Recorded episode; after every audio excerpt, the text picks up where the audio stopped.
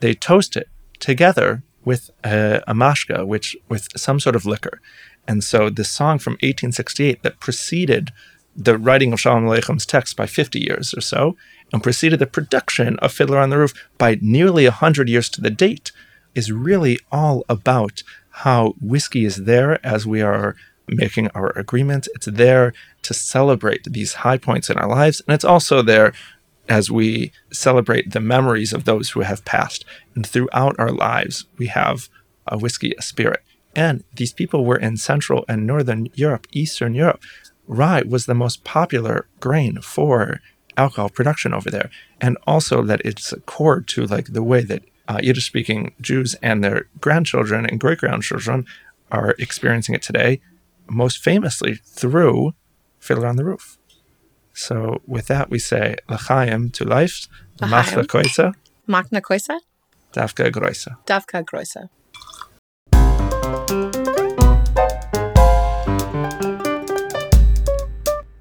Welcome to Modo di Bere, the podcast about local drinks and local sayings.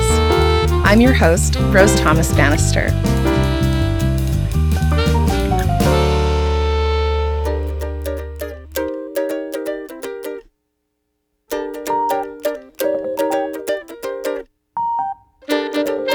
Today, my guest is Avery Robinson, a culinary historian in Brooklyn who has degrees in environmental studies with a focus in sustainable food systems and culinary history.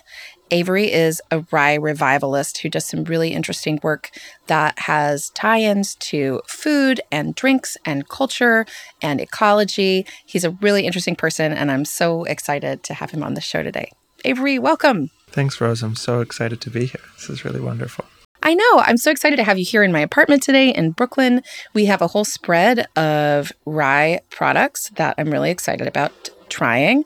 But first, tell us, what is a rye revivalist? So in 2020, I started a nonprofit with a bunch of farmers and grain policy folks. We're called Rye Revival. We promote rye as a climate change mitigation strategy. How is rye the grain, a climate mitigation strategy?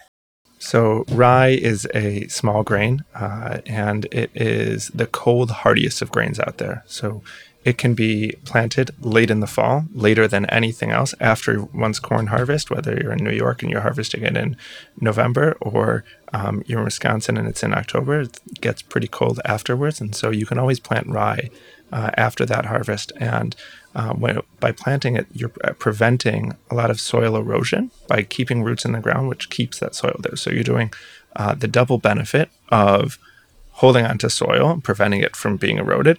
But also, rye can have roots that grow up to 7 feet deep. And so when you have a plant that has roots that are that deep, you're actually tapping into nutrients that other plants won't. And so it significantly reduces the nutrient and input needs of your farm. And by having roots that are so deep and having so many root hairs on those roots, you're actually taking a lot of carbon out of the atmosphere and putting it underground. And so when we talk about like how can we get carbon dioxide out of our atmosphere, it's like we have this amazing tool. It's called agriculture. And we can go back to what people have been doing for thousands of years and plant rye as part of a rotation with our other crops to actually make a really regenerative, sustainable, and climate-friendly cropping system. In wine, we talk all the time about deep roots and nutrients and minerals, and that's a big thing with wine vines as well. So why do we need to revive rye? Why did people stop planting it? Why do we want to bring it back? People are still growing rye, especially in Northern Europe and in Eastern Europe. Rye is one of the most popular grains that are grown there. And in the United States, for many years, rye was an incredibly popular crop. We used to grow millions of bushels of rye. And over the years, rye has been disincentivized thanks to agricultural policies that are both providing subsidies for certain crops and not providing subsidies for rye. It's very difficult to get insurance for rye.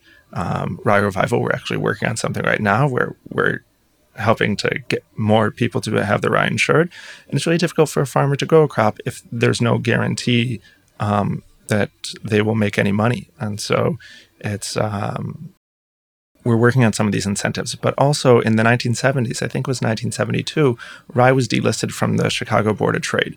And so it was no longer traded as a commodity. It was seen as like too small of a grain, too small of a crop to actually be recognized as one of the more marketable crops out there. And so as there's been a shift from rye in the agricultural incentives, there's also been a market shift, which is not recognizing rye's exciting opportunities in ways that it fits into many of the products that we are consuming these days, and also reflects a lot of the history where rye used to be the American whiskey. Rye bread was among the more popular breads produced in this country. When we think of Boston brown bread, this like iconic bread from New England, like the cradle of liberty area, it's corn, rye, and wheat.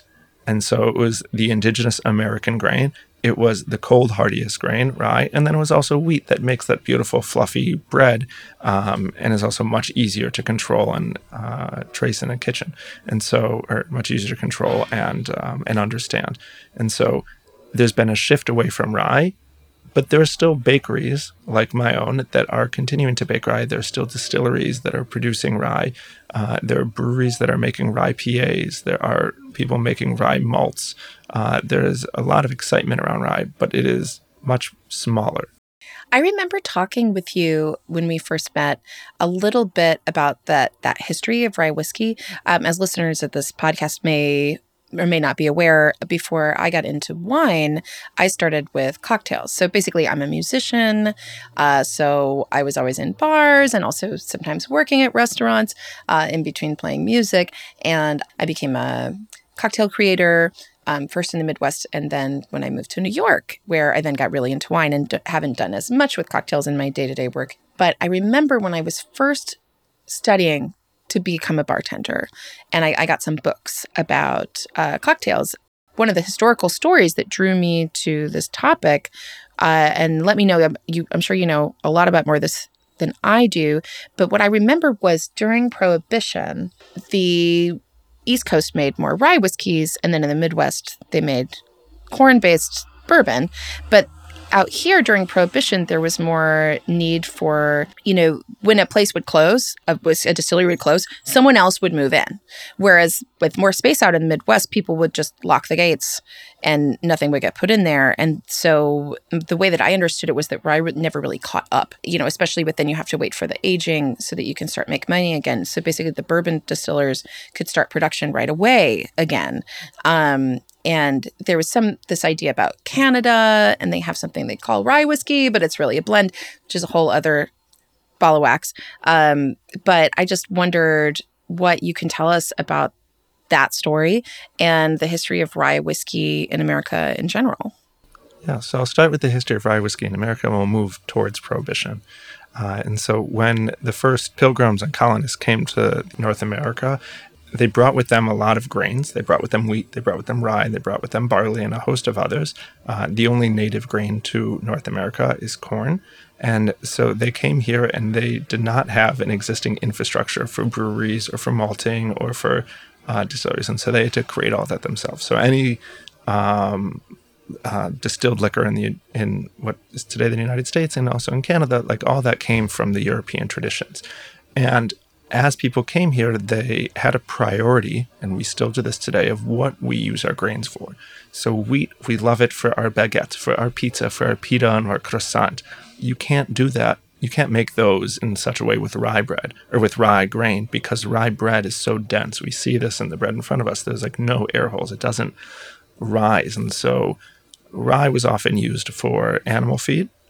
It was used for a different type of bread. And it was also used as a flavoring agent in liquor. If you were going to make a barley whiskey, you could add rye in there, and it would add a certain type of flavor to it. But you could also just make whiskey or any liquor just straight out of rye because it was growing in different regions, and it was more hardy of a crop. Like we like to say that rye is really scrappy. You can throw it in New England, like terrible rocky soils, and you will get a good crop out of it. You can throw it anywhere, and rye will find a foothold. And so when a farmer was growing this, they often were not growing it as their priority grain, but they were using it because it was very valuable and they could make liquor out of it. And as humans, we really do enjoy liquor, and we do enjoy beer, and we enjoy these other products. And so rye was the original American whiskey, partially because it was so easy to grow in these new conditions that people didn't know where would be the best land, soil for growing wheat, where would be the best for growing barley and other crops. And so if they happened to have rye, and especially rye left over, they could use that in their stills. Moving forward, as we expanded our colonization and acquisition eminent domain of North America and moved into the Midwest, where I'm also from, not from Nebraska, but I'm from Michigan. And as we moved further west, the land that we had available to us to put on under till really expanded. And so Nebraska, in addition to being the home of the cornhuskers, also produces a lot of wheat, as do many of the other Great Plains states. And so when you had an abundance of wheat that could come out of those states, as well as other places on the East Coast where they got better in growing their wheat, there was less of a focus on rye for many of these products. And wheat and corn both made a really sweet whiskey. They made really sweet alcohol, where rye is known as having a bit more of a backbone, some bite, and some spice to it. And so if you're drinking a young whiskey, which more often than not people didn't want to make a whiskey and have it sit for 15 or 20 years. They wanted to consume it. They wanted to sell it. They were interested in having those sweeter whiskeys. During Prohibition, a lot of American alcohol consumers did procure their alcohol from Canada, which, as you mentioned, is known for Canadian rye whiskey. Canadian whiskey is often just known as rye whiskey. And my understanding is that Canadian rye doesn't actually have to have rye in it in order to receive that designation. But most whiskey grown in Canada is rye whiskey, or most whiskey produced in Canada is rye whiskey, because the grains that they're using for their whiskey are often rye, because it's so cold up there that their growing season is so much shorter, and thus the cold hardy benefits of rye actually are rather well received in the Canadian agriculture and distilling public. And so during Prohibition, a lot of rye that came across the border, whether that was from the Canadian plains or in Detroit, we had Walkerville across the river from the city of Detroit, and there was a whole huge smuggling ring that was ferrying, literally like on ferries, liquor from Canada to the United States. It was just across the short Detroit River, and a lot of that was Canadian rye. And so a lot of the whiskey that sustained the American people, especially in the Midwest, was Canadian rye. And then you have, as Prohibition trailed off and as American taste shifted, there was a concomitant shift in the whiskey and alcohols that we were being produced and preferred. And a lot of those shifted towards clear grain spirits, and so neutral flavored alcohol. So vodka started to become much more popular in the middle of the 20th century. And we also see the explosion of tequila. And we also see a shift in many more gin cocktails as well that people are enjoying. And maybe that's just they're doing like gin and tonic or vodka and tonic. But the neutrality, the blandness of those spirits worked in their favor in that time period. And as opposed to an age, but also just a flavor-forward rye. So even a clear rye spirit straight off the still is going to have a lot of flavors in it, which is why you often don't see so many rye vodkas. And so with that shift of where there was production, or where there was a desire and market demand for liquor, and also with the Green Revolution and the amazing expansion of the production of wheat and other grains, rye sort of fell to the wayside, because the land that people were using for rye, they realized they could just do corn and soy alternations. They could do wheat and corn alternations, something like that. And they didn't need to have rye for the ecological benefits, because the Green Revolution said, look, we have fertilizers, we have pesticides, we have all these amazing agricultural technologies, these inventions that are going to radically shift and our production styles. We're going to get on the yield escalator, and we're just going to have, 100, 200 bushel an acre corn. Wheat is going to go through the roof. And that's what happened, thanks to Norman Borlaug and that agricultural revolution. And when that happened, we also moved away from the smaller grains, and we moved away from thinking about farmland as a ecosystem, as part of a green living entity. It became a productive entity. So tell me more about this green, you're calling it green revolution? The agricultural revolution. The agricultural revolution. What time period are we talking about?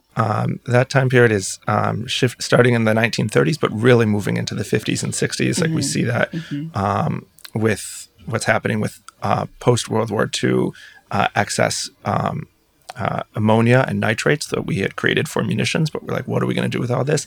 And it's an amazing nitrogen fertilizer. Yes.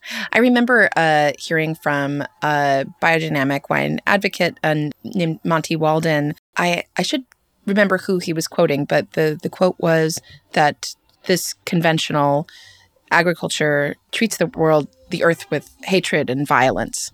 And that's when I first learned about the actually ammunition starting this chemical fertilizer moment. And I found that to be so striking.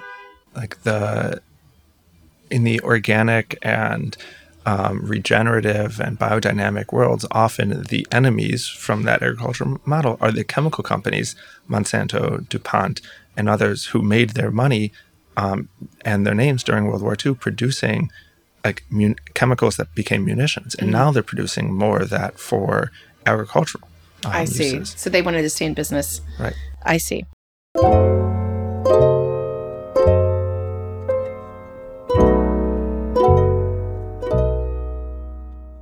From growing up in Nebraska as well, when I became really interested in Italian wine and getting in touch with Italians and other Europeans who were just so proud of an array of agricultural products, whether these were lentils or the local grain or this type of buckwheat, and going into different meats and cheeses and, of course, wine, actually became angry because I grew up in the breadbasket of the country and I felt that I had no connection to the land.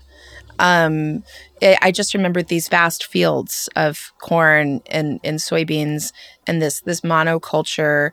And, I was also realizing that those were only owned by very few people. Someone who was in my life when I was a child who, lost their farm and ended up having to work in a feedlot, which is, if you're listening to this in Italy and you don't know what a feedlot is, it's not a nice place for cows. It's a not nice place for cows or people.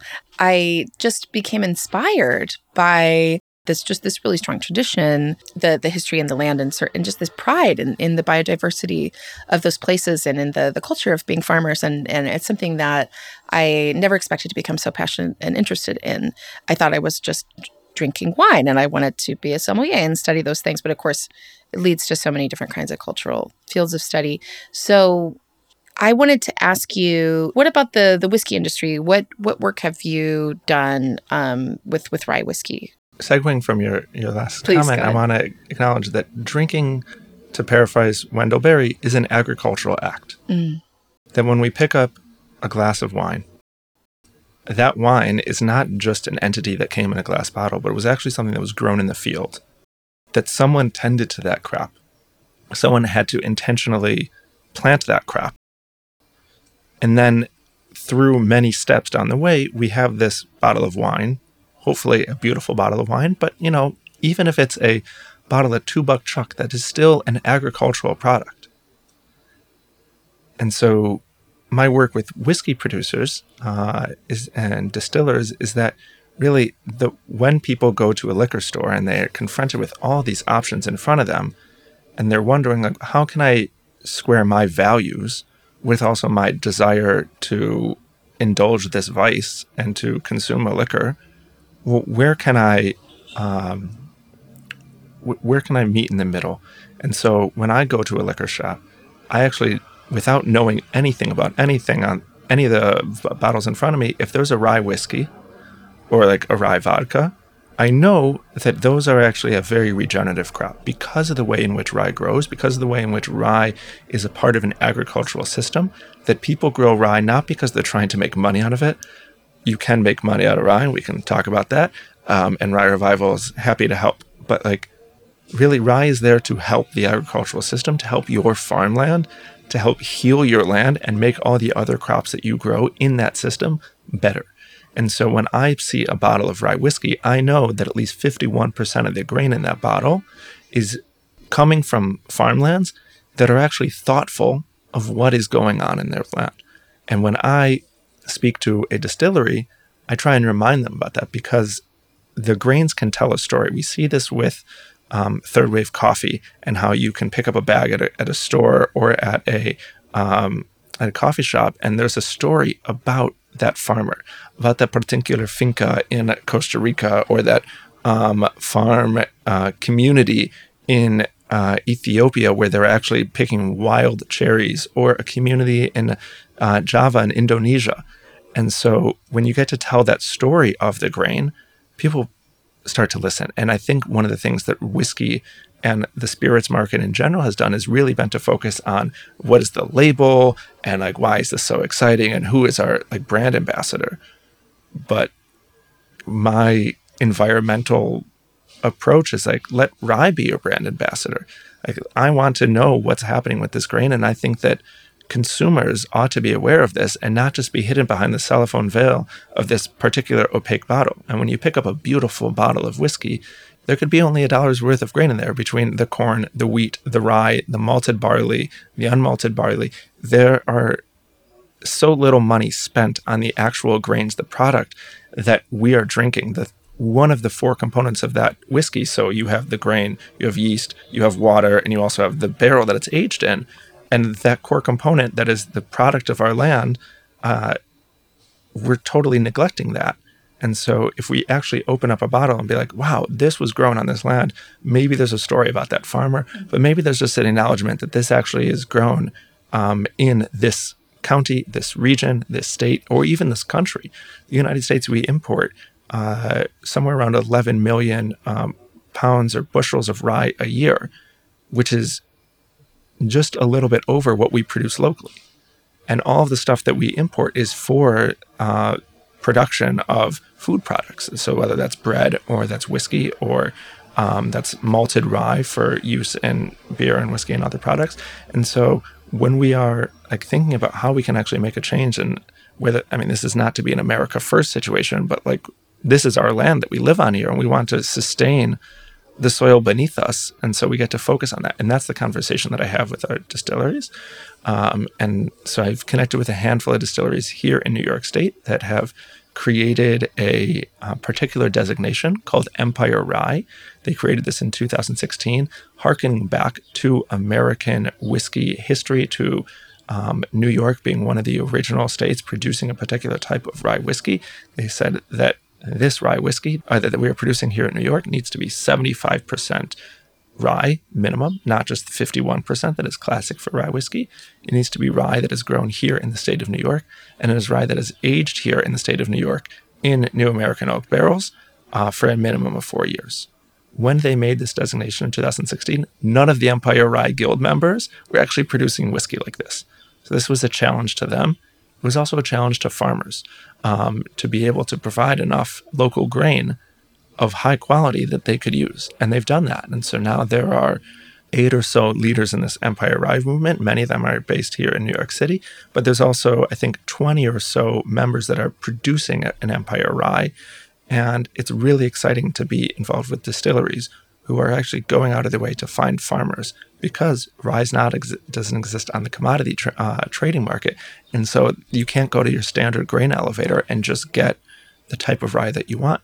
These distilleries are also bringing back particular varieties of rye for particular flavors. And so there's an experience of terroir that one can have with rye, because a Denko rye grown in the Hudson Valley and a Denko rye grown in the Finger Lakes are going to produce 2 different flavored ryes, even if they're made from a distillery a block away from each other that are using the same water. And so we know that about the varieties themselves, and we also know that about the terroir. And so these distilleries are trying to bring back grains. Maybe they were grains that like George Washington used, or there was the most popular rye whiskey in the 1910s, and there were award-winning rye farmers on an island in Lake Michigan making Rosen, growing Rosen rye to be this protected seed stock for a rye whiskey that in the 1930s, it was advertised as on a bottle of whiskey. This is Rosen rye whiskey. Mm. I can't imagine a world where, like, before the this current moment in the 21st century of someone being like, look, I made this bourbon and I use bloody butcher corn. Like, to say, like, it's actually very particular that people are identifying a variety. And so in the 1930s, we see Rosen rye. That was marketing cachet. And so what is the value add that distillers can get by working with farmers to grow a particular type of or variety of grain, and also to grow it to their specifications? Because again, this is not as public of a knowledge. And so working with distillers, I actually see them connecting with farmers, and they're building these relationships, and those relationships translate to a much more devoted and engaged customer base, because they're there for that story. They're not just like, anyone can go to a liquor store and you can buy a $20, $50 bottle of whiskey. But why should I spend $50 on this one over that one? Well, there's a story there. I can see the passion of the culinary historian in these stories, which are so great. And it makes me want to taste some rye. So you brought a rye for us today. Yeah.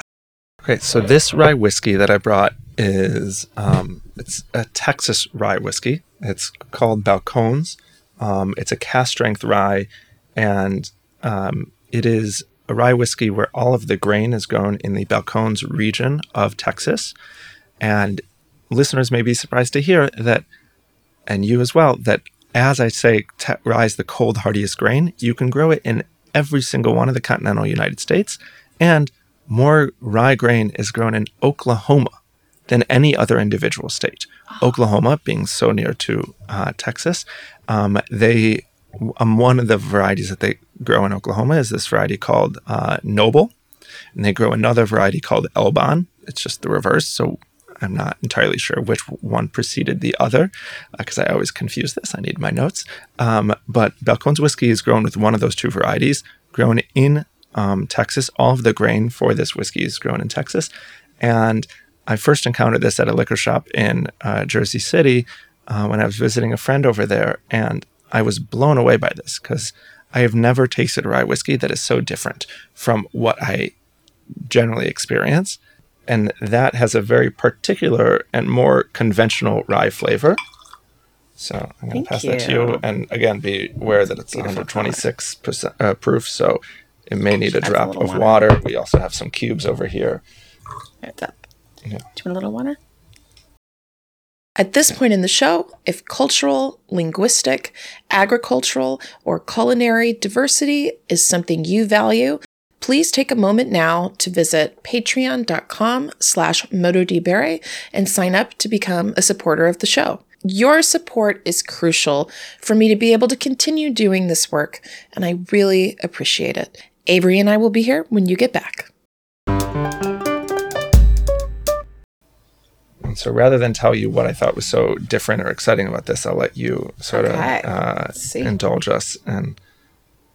Well, it's got an absolutely gorgeous amber color, mm-hmm. Which just seems to be kind of vivacious and fun to me. It's a little more orange. Mm-hmm. Mm. Oh, it smells great. Well, l'chaim. Cheers. L'chaim. And we'll get back to that. Yes, I know. I like to start the show with some sayings, but I was so excited too. Mm. Oh, wow. There's just so much flavor. It's really expressive. It's really delicious. Now, you drink a lot more rye than I do, I think. Tell me what is so special about this one. So most of the time when people are drinking rye, the conventional notes that a flavor that go along with it are like spice. It's mm-hmm. like a black pepper clove type of spice. This, and there's many of those other sweet spices that are there. I've had some ryes that have like much heavier vanilla tones. Mm-hmm. And this rye, what I think is nuts about, what I am nuts about this rye and what I think is crazy about this rye in particular is that it comes with such heavy chocolate notes. Like I'm drinking this and it's almost like I'm having like an oatmeal stout. The finish is, it's so sweet. Yeah. It's like, yes. Oh, I can't wait to try it with this fruit bread. Yeah. And so the fact that rye can give such a diversity of flavors that like I'm getting a lot of dark chocolate on this, but I'm also getting some toffee in there. There's even like a bit of coffee in terms of like the experience of walking into a coffee roasting shop and you're just suffused with that amazing smell. Like I'm getting whatever the translation of that into terpenes and esters in like on my palate. And I love that. And I also love that like this rye, I think, is only 4 years old. And so this is an incredibly flavorful, robust spirit that is so young. And I imagine people would pay a lot of money to have like an 18-year aged Scotch that could give the complexity of this. And many people who don't love a super smoky beverage would also love something like this. Yes. There is a variety in the world of rye whiskey. And a lot of that has to do with like, what is the percentage of rye in a product? So there are different varieties. There is a Monongahela style rye, which is a much more rye heavy. And that's the one that is popularized by products that came out of the Monongahela Valley in central and southwestern Pennsylvania. And the most famous of those that is still around today is the oldest, the longest lasting distillery in the country, which is Old Overholt. And they make a rye whiskey. It's often a bartender's favorite. It's a great mixing whiskey. And that goes to the Monongahela style, which is somewhere between 80 to 90% rye, and then the remainder being malted barley. There's also a Maryland style of rye, which includes a lot of actually corn in there. So it gets to be a little bit sweeter, a little bit softer. And so you'll have somewhere between about 55 to 65% rye, about 30% corn, and then the remainder is malted barley. There are a few places that will do a 100% rye. There's a distillery in Alberta, which is the source, if I'm not mistaken, of Whistle Pig's rye, or at least Whistle Pig's not farm stock rye, and they do 100% rye, no malted rye, and they have a particular enzyme that allows it to process and get and the flavors are able to expand in a way during distillation that you can only get when you include a certain amount of maltose in there. And then there are companies that make bottles that use a 51% rye. MGP, which is a large liquor-producing facility in Indiana, historically has been the source for a lot of what's known as the 95-5 rye, 95% rye, 5% malted barley, which is Bulleit. I believe it's also Redemption Rye. It's Pinhook and Penelope and a lot of rye labels that are not actually their own distilleries. And so people would source this juice, as we call it in the industry, from Indiana. And then they will mix it with their own water. They'll slap a label on it, and that'll be that. MGP is getting out of that business of sourcing a lot of juice to other labels. They're focusing now on having their own brands. But for those who grew up drinking or still do, like a Bulleit rye, that's probably the most popular rye in the country right now. And it's all coming from Indiana. And they make great rye over there. And that's a 95.5. So depending on what you like in your whiskey, there could be different proportions and percentages. And there's many different styles. And there are new rye whiskey labels and brands coming out all the time. And it's difficult to know about them because it takes up to like 2 or 4 years, depending on the aging of this whiskey. So rye revolution is underway. We just have to wait for the barrels to be ready. I as I'm drinking this, I'm finding the chocolate, as you're saying, but also this wonderful fruitiness. And there's a bitterness to it, a beautiful bitterness. And you are talking about coffee and chocolate, which have a sweet, maybe fruity and bitter component as well, that whole triangle. But I'm also finding a bitterness that reminds me of wormwood, actually, in this. And I'm just, as you're speaking about so beautifully about all the interconnected things, I do think this would be a great whiskey for Scotch drinkers to expand into. It's definitely speaking with Scotch drinkers, and, you know, being someone who really enjoys Scotch myself. I mean, my dad plays the bagpipes, for goodness sakes. I think that, you know, speaking about all those little, those differences, not just, okay, we have this bourbon and this is what, not to knock on bourbon, but, you know, there are these terroir differences and these regional differences in the styles and the aging and the you know, that this is closer to the sea and those kinds of things. So I think someone who has developed an interest in that could also find an interest in the rye. And I'm also thinking about Amaro, vermouth drinkers, people who are a fan of these flavors from Italy and elsewhere, with that kind of herbal bitterness that is what's staying on my tongue as I'm finishing, and finding that to be so interesting. And also for wine drinkers as well, who are wine nerds, interested in this terroir and the biodiversity and everything. I had no idea there were so many types of rye and so many different styles. I was just kind of pleased with myself that I knew about rye at all, and as you know, other than just thinking about how it played in cocktails. So I'm so excited to know about this. And this is really nice.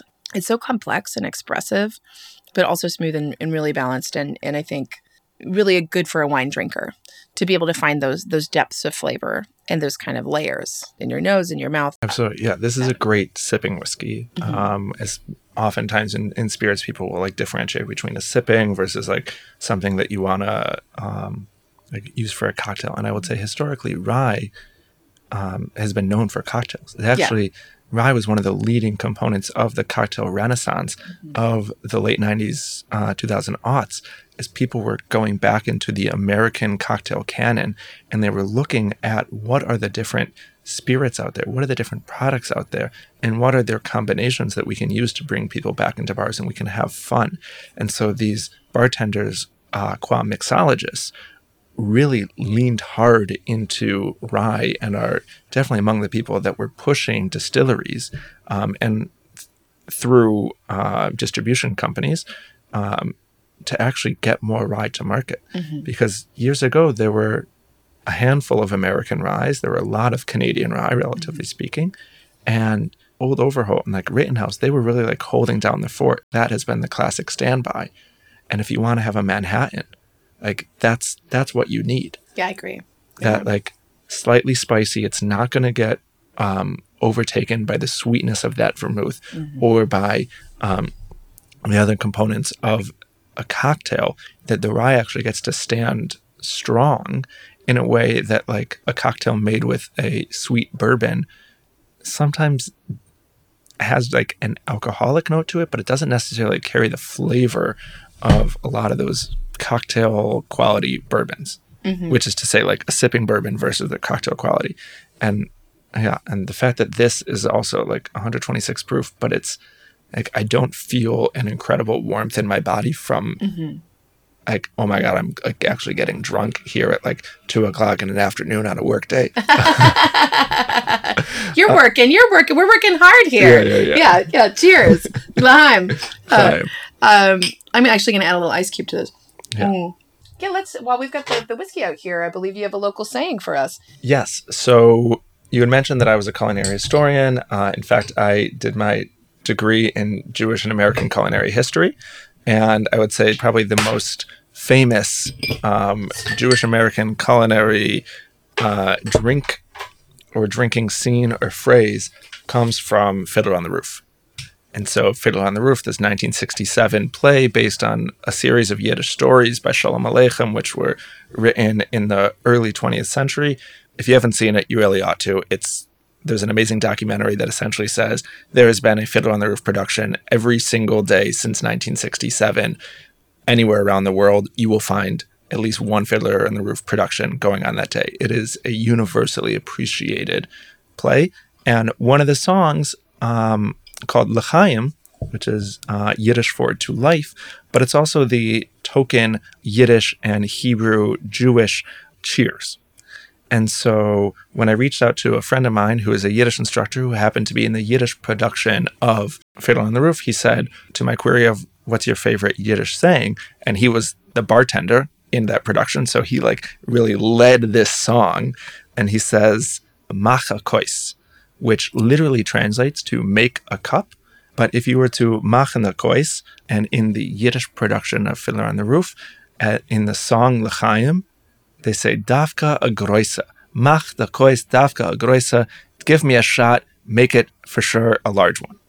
Oh, I love that. Yeah. I love that. Here, teach this to me. I want to learn it. So, mach da koisa. Mach da koisa. Mach da koisa. Mach da koisa. Make a cup. And if you were, going for your country club pour, you go dafka a groisa. Dafka a groisa. So it rhymes. Mach da koisa, dafka a groisa. Mach da koisa, dafka a groisa. Yes. Oh, all right. I love this. Let's enjoy ourselves. That's great. And then just on that theme of Yiddish drinking, there was a popular song that was published in 1868 by a Yiddishist, an intellectual named Michal Gordon. And he wrote this song called Mashka. Mashka is conventionally translated as whiskey. But it really just means liquor. It could be schnapps. It could be vodka. It could be a whiskey. It could be a slivovitz, like a plum or other fruit brandy. But he wrote the song Dimashka.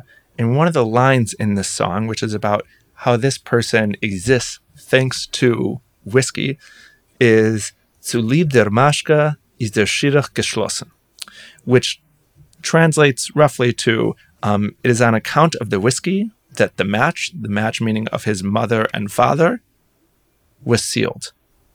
And so we see this in the scene in the Chaim, in Fiddler on the Roof, as Reb Tevye and Laser Wolf are agreeing on the bridal match.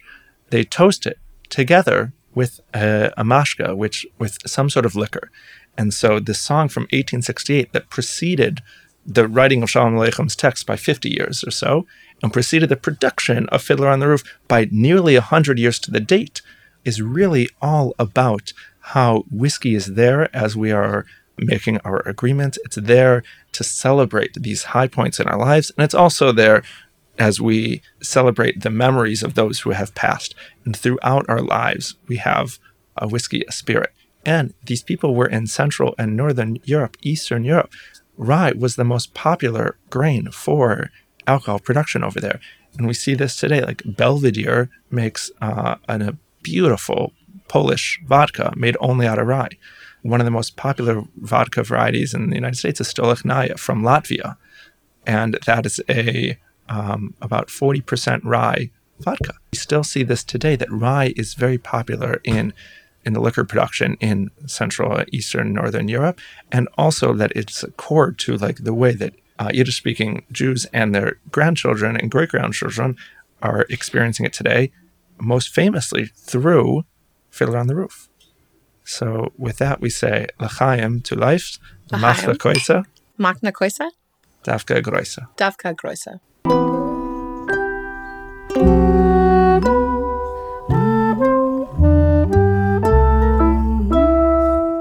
Besides advocating people to farm more rye and use more rye in their distillates and purchase rye whiskey, put it in cocktails, you also have a lot to do with rye bread. And I want to know all about that. And I want to know the story of how you got into this and how you ended up making bread. But I think I might really like to taste it. So tell me what you have here. Hate. Please eat. There are three varieties of rye in front of you. The one in the middle of the table is Baltic rye. It's Latvian rupjmaize. It is 100% rye sourdough bread. It takes 3 days to make this bread. There's a little bit of caraway that we chop up coarsely and put in our starter. So we have a starter, and then we also have a scald. And it takes a while to make this bread. And then after it's baked, we still need to wait 24 hours until we can slice into it, because rye, through its own proclivities, just needs to wait. Closer to you, we have what we call our fruit and nut bread. And that one takes the same base rye without the caraway, adds in dried apricots, it adds prunes and raisins, and also hazelnuts. And it's a delicious, fun, sweet bread. I call that my breakfast through dessert, because on its own, or even with a little bit of butter, it can fill in every meal and snack you'd want during the day. Close to me is what we call our Baltic blonde, or in Latvian it's known as saldskābmaize, a sweet and sour rye bread, and it is made with more white rye flour, so less whole grain rye, and it's also made with a not fermented rye malt. So both the rupjmaize, the Baltic rye, and the fruit and nut are made with a fermented rye malt, which lowers the pH and changes some of that acidity and that flavor that you're getting out of there. This one is not fermented, and it has more protein and less fiber because it has less whole grain and more white rye flour. They're all amazing.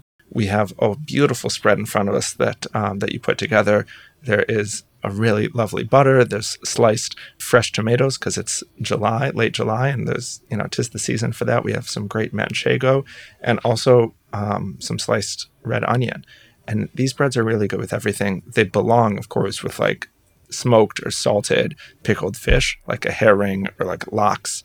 And they also go incredibly well with charcuterie. But like here, like please ask us into sate, as we say, eat in good health. What should I start with, Avery? So I feel like the move is to start with the classic rupjmaize, okay, the Baltic rye right here in the middle. Just have it a bit as is, and then also add a little butter, I think, is the way to do it.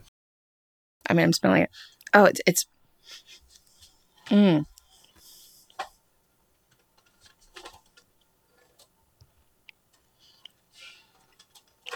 It's super delicious.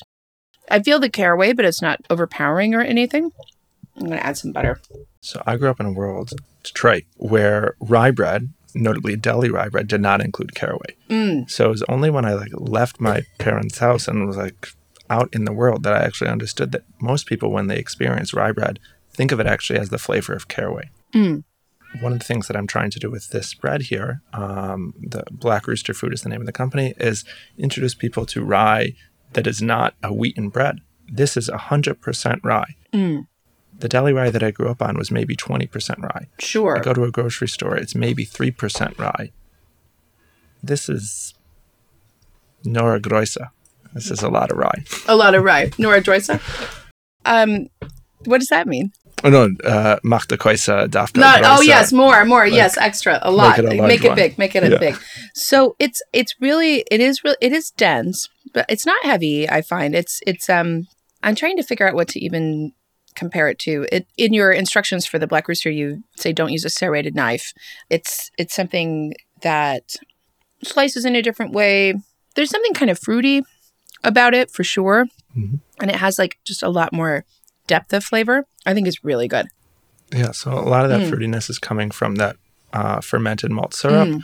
Mm. And it's also one of the reasons that it actually goes very well with a salty cheese, salted butter, but also like salted fish and salted meat, because that you have that balance of flavor there, contrasting but also supportive flavors. Got some manchego here. I'm going to try it with that. Oh, that's delicious. Yeah, dikin. In Yiddish literature, there's a lot of conversation about people who would like wake up in the morning and they would go to work or go to school by having a slice of bread that they would rub with a herring on it, so they would get the oil, and maybe they would put some butter on it if they didn't have herring, and just like a little bit of raw onion. Ooh, that's right. Should I try that with the blonde bread with that? Or sure. Yeah. And I think it's just like, it's something to speak of like, this is the day-to-day bread. This is the pain quotidien of Eastern and Northern Europeans. And they, of course, ate wheaten bread, but that was their celebration bread. But day in and day out, this is what sustained them. This is what nourished Eastern and Northern Europeans for centuries, if not millennia. And that's something that we're trying to do here. It's like actually create nourishing traditional bread. I'm absolutely loving this bread just with the onion. I wish I had some pickled herring. What's wrong with me? Next time. Oh, this is delicious. Just the thinly sliced red onion is perfect. The fiber is really good for human health, especially for digestion. It's anti-carcinogenic. There's been a few studies coming out of Northern Europe that show that it actually reduces rates of prostate, breast, and I forget the third type of cancer that was shown in the study. It also is much lower on the glycemic index. And so for people who are diabetic or just don't want to have the spikes in blood sugar that come from eating many different other grains or many different other foods, that actually consuming rye, because it is so dense, it actually digests much slower. And so the sugar is much more evenly released throughout the day. And because it's rye and the way in which rye is grown, the way in which rye is processed, I've heard from a number of people that have been told they shouldn't eat gluten. They need to avoid wheat. That many people who actually have been told that and avoid that in their daily lives can eat this and have no ill effect. This is delicious. I haven't tried the fruity nut bread yet, But I'm definitely really feeling the butter and red onion combo. It's really nice. Now, let me try this. What should I'll try the fruit bread on its own and then maybe... Yeah, try it on its own if you need to do some manchego, because I really love the sweet fruit bread with the balance of a cheese, especially as I love this with like a really briny feta. It smells so nice. This is really beautiful bread. Mm. Yeah, I like to joke that there's jewels in it. And you can see that with the apricot, with the prunes and the raisins and the hazelnut, like the contrast of that. And there's an added protein, there's added fiber because of the dried fruit, because of those nuts. And that's... This is delicious. Now, go back just a little bit. You were telling me, because, I want to make sure, if you're straight up celiac, there is gluten in rye bread. I was one of the sourdough. I was part of the sourdough craze during COVID. I had an amazing time. I've got to take you over there and show you my flour library. And actually, I was really interested in learning how to do gluten-free baking at that time. And I was actually trying to figure out how to make a gluten-free version of rye it was just very hard to replicate. And so I was using grains like teff and exploring what I enjoyed about gluten-free baking. It was quite a challenge because with no gluten at all, you really have to put a lot of different things in there to try to mimic that elasticity and rise that you can get from a gluten bread. Gluten really is an amazing substance. With my glutenless baking, which I was also doing, I was really getting into some of these darker breads and these pumpernickel recipes, and my husband really enjoyed them in particular. What I enjoyed about it was the fruitiness. It was this interest, this complexity. And so something I liked about gluten-free baking is there would be all these different kinds of aromas like olives and sweet notes and fruit. And I really got into using teff. So it actually was something that brought me into diversity of grains in general. So I think that rather than being a closed door, there can be a lot of interest. But of course, we're talking about something that is hopefully easier to digest for people, which is great, even if you don't have any kind of health problems. It's also really good for teeth health because it's such a dense bread that it's actually really good for helping children, but anyone help align their teeth. Oh. Eat too many very soft foods in the past couple hundred years, especially as our production methods have changed and access to an abundant access to cooking has changed. And so we're able to soften a lot of our foods. And so with that, the way in which our teeth are growing has changed, but there's evidence that shows that eating rye has piezoelectric benefits to your jaw and to your teeth, and it helps keep them straight and otherwise straighten them because it's giving them a workout. Oh, that's marvelous. Avery, you have to try the fruit bread with the manchego. I'm there. It's an amazing combination. Have to ask I'm twice. Really excited about it. Yeah, salty manchego cheese. And so you and I met as I was doing an ancillary bread demo to a whiskey demonstration, just to help people understand what was happening in that whiskey and why it was different to other things on the shelf. I came with a whole package of rye berries, the seeds that are the fruit of that grain that we use to make whiskey, that we use to make bread, and talking about how this is a really great counterpoint to that whiskey. Also, as like an alternative to what you can bring to your charcuterie platter, if you wanted to do a wine and cheese tasting, you slice up this bread.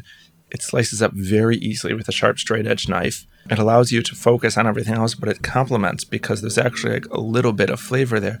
That, as we're talking about with this manchego, with these onions, with this butter, it actually like amplifies the bread. But the bread is definitely not overpowering any of this. And I was really excited to try this wonderful, fruity, complex, chocolatey, bitter, herbal whiskey with the bread with the fruit and the nuts in it. It's a nice experience, I have to say. I think this is nice, kind of in between a bread and a cracker almost. It's not big and fluffy. It is something that I think supports your charcuterie elements really well. It's not quite as crunchy and hard as a cracker. It's very sturdy, and it keeps for a long time, doesn't it? Keeps for a very long time. 4 weeks on the counter in a plastic bag, 4 months in a refrigerator, 4 years in a freezer. Yeah, but no, it lasts for a while. But also you can slice it up thin and toast it as a cracker. So this way you can have bread.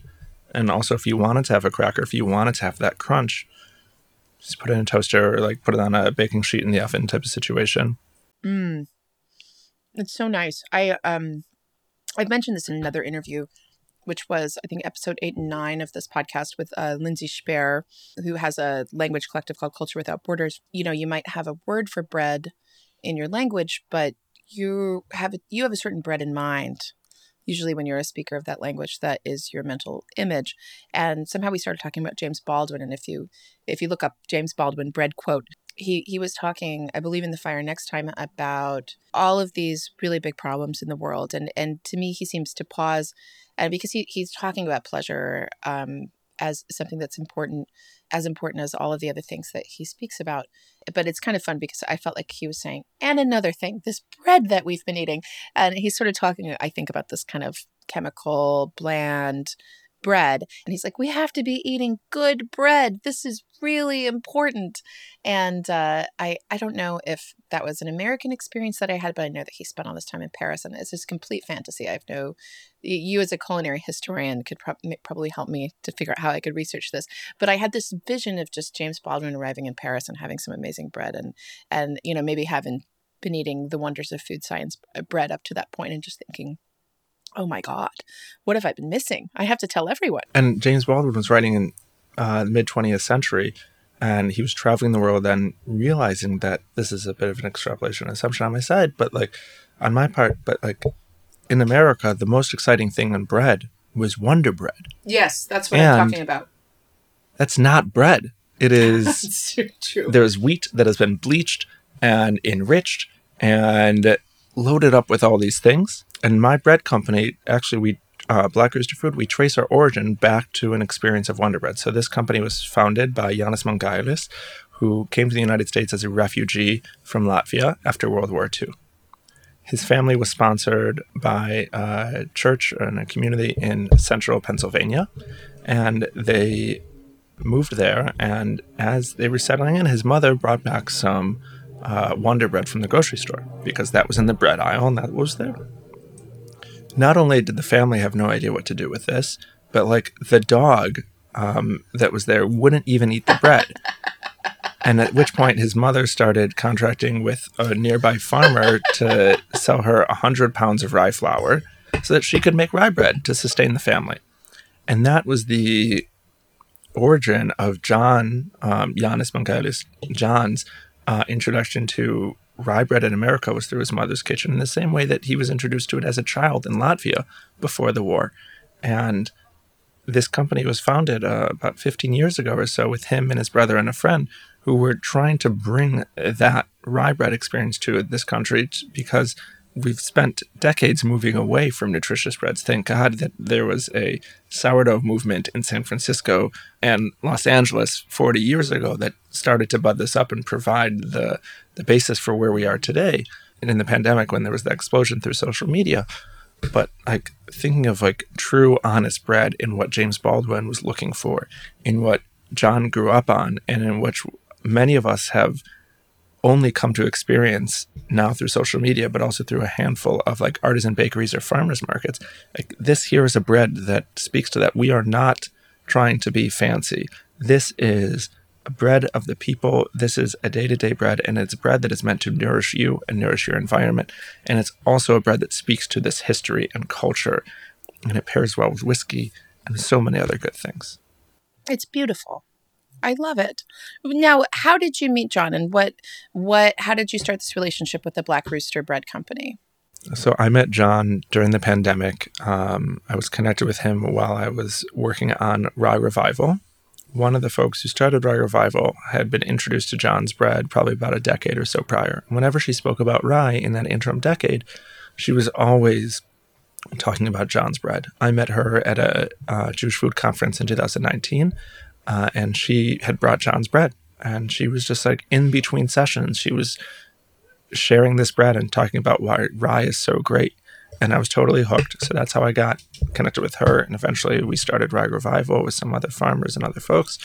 And then during the pandemic, John realized he needed a hand, because he's in his 80s and was running this business, but was also retired. And he wanted to spend time with his grandkids and all these other things. We connected, and he realized my history and my passion for food as culture, food as nourishment, food as identity, and also food as something that people can connect to beyond that. And I say that because like farmers to actually look and be like, okay, look, here's my product in this bottle. Here's my product in that grain. When rye is not part of the commodity chain, you can actually do that. And so John realized my passion, my knowledge, and excitement for this, and invited me to join him on this crazy journey. And yeah, it's been a fun thing. And I'm learning all about Latvian life and culture. His wife is actually publishing a book called The Rye Bread Marriage, which is about the two of them getting together. And it's a story of love. It's a story of identity. It's a story of finding each other through bread and falling in love with a man who's fallen in love with bread. And like, here I am, literally in the epilogue, talking about Rye's next steps. Oh, I have to have them on the podcast. That sounds so wonderful. They sound so wonderful. And Michael's written books about coffee before, Finding God in the Cup, and like, and has spent a lot of time researching and writing about food for decades. Oh, what a beautiful thing! That's so great. So tell me more about the Black Rooster Company. Where can people buy your products? How much bread are you making? So we bake our bread. It's handmade in Coney Island in South Brooklyn. Mm-hmm. And we sell our products at a handful of grocery stores. You can find them on our website, blackroosterfood.com. Most of those grocery stores are here in New York. They're also in the Boston area and in D.C. We're always open to new stores carrying our product. And you can also buy our bread on their website. We can ship you a full loaf of bread, which for the Baltic rye and the Baltic blind, the rupjmaize and saldskābmaize, that's a full 5-pound loaf. And for the fruit and nut, a 2.5-pound loaf, and we can ship you that. We can also ship samplers, which are much more manageable size pieces and a great way to introduce anywhere in the United States. It's heavy bread. It's dense bread. It'll last you a while. And we also make sure that all of our employees, and most of them are immigrants from the former Soviet Union and also Latin America who are baking our bread. Some of them are refugees. All of them get paid a good wage, and that every farmer, they are getting respect and recognition for their rye, because not everyone's doing rye, and we really appreciate what they are doing and bringing forward here. And it's a wonderful small business. We produce a couple hundred loaves a week. The bakery that makes our bread for us makes thousands of loaves of rye bread, but these are the only three that they make that are 100% rye. They're a great bakery. If you grew up on any like Russian or Soviet breads, as they're often known, like Borodinsky rye or Riga rye, which is rye with a little bit of wheat in there, then you may be familiar with that type of bread. And they sell that all around the East Coast as well. Black Rooster Food. Yeah, we're certified kosher. There's a little bit of honey in the fruit and nut, but otherwise the bread is vegan. What is that website again where people can try this? BlackRoosterFood.com. The logo is a black rooster, which is... Jānis Mangailis, our founder, John, his last name is Mangailis, which translates into English from Latvian as Black Rooster. Lovely. So nothing to do with the Chianti Classico no. symbol, but no. Still very, very lovely symbol to me. That's fantastic. Well, I love this bread. I hope everybody goes and gets some. It really is delicious. And I just love listening to you talk about all of this. I think you can see why it fits into everything that I'm doing with Modo di Bere, where we're interested in local drinks and local sayings. But why? Because it's really all about biodiversity, all different types of biodiversity. And I would just love you to speak to, besides to me, the inherent beauty, which could also be a reason. Why is biodiversity important? Biodiversity speaks to the resilience that we're trying to build and encourage and maintain in our systems so that we can continue to be here as a community, as a people that celebrates these cultures, these identities, and these foods for generations. And that allows us to bring out different aspects of these foods so that, we have hundreds of varieties of heirloom tomatoes. It would be such a sad world if we only had one. But you can't have hundreds of varieties of heirloom tomato unless you have many different types of pollinators, unless you have, there's all these tiny insects. There are slightly larger bugs that consume them. There are the animals, and all of these allow for us to have a healthy and resilient natural environment so that environment can continue to thrive, so that we can actually, you know, if we need down the line, we can discover new opportunities and resources for diseases, disease prevention, for antibiotic development, but really also to better understand the world that we live in, because we are one creature as a part of a much broader system. And so recognizing that rye is a part of this system, it has a particular environment that it thrives in, and it has many other environments that it tolerates. But in all of these environments, that it is dependent upon the interactions with other things, that in the soil, that there are bacteria and microbes and mycorrhizae, fungal spores that are allowing this rye to absorb nutrients, that this rye is then bringing carbon dioxide from the air, translating and transforming it into its root system, so that you have carbon in the ground, that you need to have a healthy environment in order for this to work effectively. Rye is a piece of that puzzle. And many people, speaking to the broader biodiversity, many people have been using rye for millennia. It is integral to many different cultures and identities.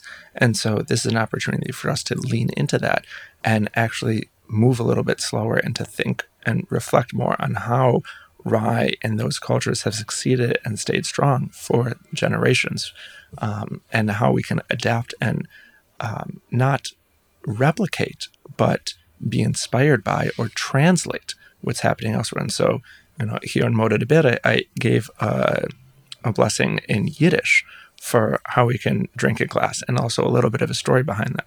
And it works well, the translation.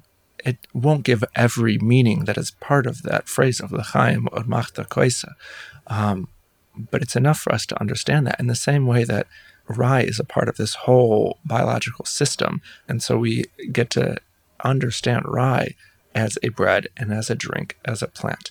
And that plant exists in conversation with other plants. It exists in conversation with farmers, and also exists in conversation with birds and bugs and water and air. And when we are eating rye, we become much more conscious of that, largely because we're not eating air. We actually are aware of this bite that is happening with this rye bread, that there is a chew there. I like to think of rye as being a much more thoughtful grain. I love all grains. I love the teff rye wheat bread that Mark Furstenberg makes at Bread First in D.C. And teff is the warmest grain out there. If rye is the cold hardiest, teff is the heat hardiest. And both of those get to be in conversation with each other in that loaf. And all small grains get to be in conversation, and also larger grains too. And we get to, as we think about rye, it gives us an opportunity to think about the food system much more broadly, and to toast to that, and to toast of ways that we can be doing this better, we can be doing this smarter, and that we can be doing so in a way that we don't feel bad about our decisions. And that's a really wonderful thing. Thank you so much, Avery. And thank you to all of our listeners. Wherever you go and whatever you like to drink, always remember to enjoy your life and to never stop learning.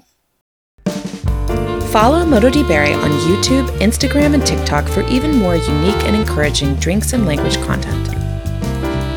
If you would love for the show to continue and grow, support Modo di Bere on Patreon and unlock bonus episodes. Find out more at mododibere.com, where you can also sign up for my newsletter. Music for the podcast was composed by Ercilia Prosperi and performed by the band Oh. You can purchase their recordings at oumusic.bandcamp.com. Yeah.